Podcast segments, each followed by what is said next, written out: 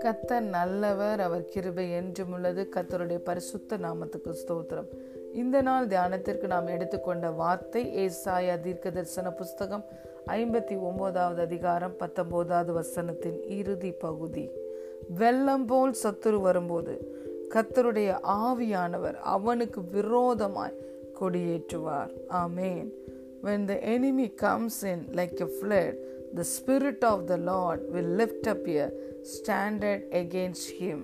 ஹalleluya பிரியமான தேவனுடைய பிள்ளைகளே நம்முடைய ஆவியானவர் நம் கூடவே இருந்து நம்மை சகல சத்தியத்துக்குள்ளும் நடத்துகிறார்.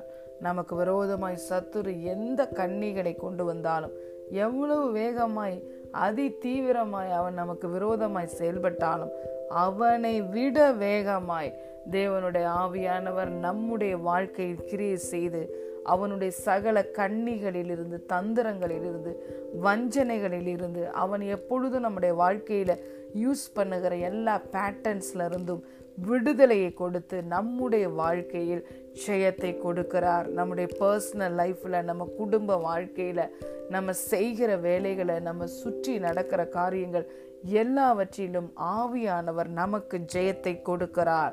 ஹலே லூயா நம் சார்பில் செயலாற்றும்படி நமக்கு சகாயராய் தேவன் இருக்கிறார். நான் உன்னை விட்டு விலகுவதும் இல்லை உன்னை கைவிடுவதும் இல்லை என்று சொல்லி இருக்கிறாரே ஆகவே நாம் என்ன சொல்லுவோம்? கத்தர் எனக்கு சகாயர் நான் பயப்படேன். மனுஷன் எனக்கு என்ன செய்வான்? சத்துரு எனக்கு என்ன செய்துவிட முடியும்? துஷ்டன் என் வாழ்க்கையில் முழுவதுமாய் சங்கரிக்கப்பட்டான். அவன் என் வழியாய் கடந்து வருவதே இல்லை என்று நாம் விசுவாச அறிக்கை செய்ய வேண்டும்.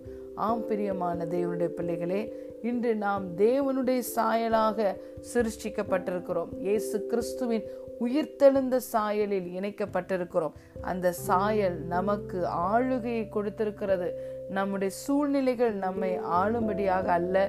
நாம் நம்முடைய சூழ்நிலைகளை ஆளும்படி நாம் அழைக்கப்பட்டிருக்கிறோம். நாம் நியமிக்கப்பட்டிருக்கிறோம். Greater is the one who is in us than the one who is in the world ஆகவே சத்துருடைய எந்த ஒரு காரியங்களும் நம்மை ஒரு நாளும் மேற்கொள்ளாது. போராட்டம் உண்டு. ஆனால் எப்பொழுது வெற்றி நமக்கே? உலகத்துல உபத்திரவங்கள் உண்டு. ஆனாலும் திடன் கொள்ளுங்கள் நான் உலகத்தையே ஜெயித்தேன் என்று இயேசு சொன்னார். எப்படி இயேசு ஜெயித்தார்? பரிசுத்த ஆவியானுடைய வல்லமையினாலே. பலத்தினாலும் அல்ல பராக்கிரமத்தினாலும் அல்ல கத்தருடைய ஆவியினாலேயே எல்லாம் ஆகும் எல்லாம் ஆகும்.